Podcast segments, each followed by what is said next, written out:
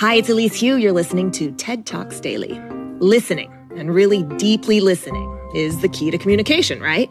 But what if listening smarter meant we could communicate beyond our own species and translate the language of marine life? Can technology crack the interspecies communications code? In his TED 2020 talk, marine biologist David Gruber lays out the work of his team at Project CETI, which is working to understand sophisticated sperm whale communication and ideally to talk back. You are about to hear the sounds of the largest tooth predator on the planet, an animal bigger than a school bus with perhaps the most sophisticated form of communication that has ever existed.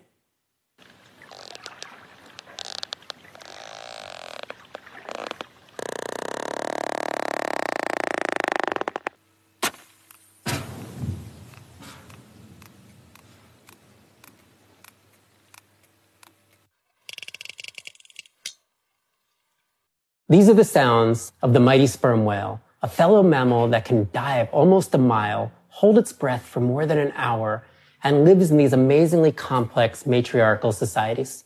These clicks you heard, called codas, are just a facet of what we know of their communication. We know these animals are communicating. We just don't yet know what they're saying.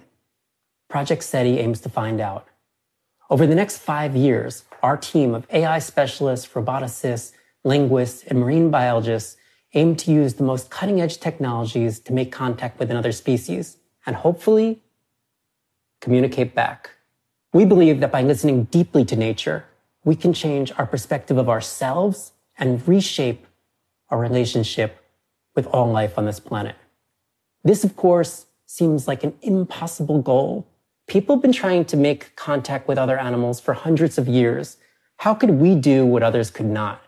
Especially given that I'm sitting here on my couch in New York City in the middle of the pandemic and protests. I spent the last 20 years as a marine biologist and oceanographer studying the ocean from all different perspectives, from microbes to sharks. I've assembled interdisciplinary teams that have built the first shark eye camera to see the world from a shark's perspective and have collaborated with engineers to design robots so gentle that they don't even stress a jellyfish.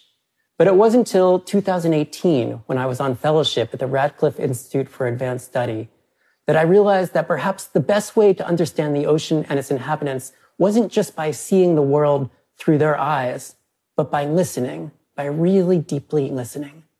I became interested in sperm whales when I heard their sounds. They sounded like they were coming from another universe, a siren song being broadcast from the darkest reaches of the sea.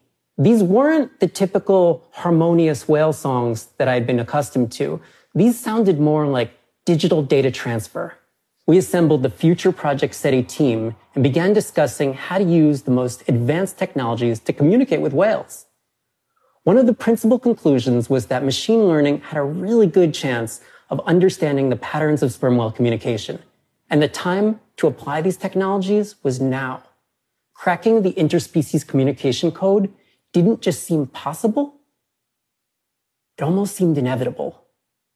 But how can analyzing patterns help us converse with whales and other animals? Well, step one is to understand the elements of sperm whale communication. These codas you heard don't appear to be sentences as we know them, but there's clear structure in how these animals communicate. Sperm whales send codas back and forth to each other in sequences, and there are regional dialects like British and Australian accents. This is exactly why machine learning is such a powerful tool. These approaches analyze patterns in relationship and map meaning to them. Just a few years ago, scientists used machine learning to translate between two totally unknown human languages, not by using a Rosetta Stone or a dictionary, but by mapping them on patterns in higher dimensional space. But for machine learning to work effectively, it needs data. It needs lots and lots of data. In the past half century, marine researchers have painstakingly collected and hand annotated just a few thousand sperm whale vocalizations. But in order to learn sperm whale communication, we'll need to collect millions, if not tens of millions, of carefully annotated sperm whale vocalizations correlated with behaviors. We'll do it with non-invasive autonomous free swimming robots, aerial aquatic drones, bottom mounted hydrophone arrays, and more. We'll work with our close partners at the Dominica Sperm Whale Project to cover a 20 square kilometer area that is frequented by over 25 well-known families of sperm whales. We're going to put specific focus on the interactions of mothers and calves, training our machine learning algorithms to learn whale language from the bottom up. All this data were sent through a pipeline and analyzed by the Project CETI translation team. The raw audio and context data will go through our machine learning engine, where it's going to be first sorted by structure. The linguistics team will then search for things like syntax and time displacement.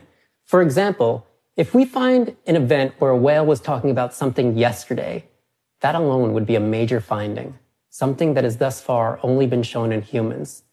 And once we've really mastered listening, we're going to try really carefully to talk back, even on the most simplistic level. Finally, Project CETI will build an open source platform where we will make our data sets available to the public, encouraging the global community to come along on this journey for understanding. These animals could be the most intelligent beings on this planet. They have a neocortex and spindle cells, structure that in humans control higher order thoughts, emotions, memory, language, and love. And all the platforms that we develop can be cross-applied to other animals, to elephants, birds, primates, dolphins, essentially any animal. In the late 1960s, our team member, Roger Payne, discovered that whales sing. A finding that sparked the Save the Whales movement led to the end of large-scale whaling and prevented several whale species from extinction just by showing that whales sing. Imagine if we could understand what they're saying. Now is the time to open this larger dialogue. Now is the time to listen deeply and show these magical animals and each other newfound respect. Thank you.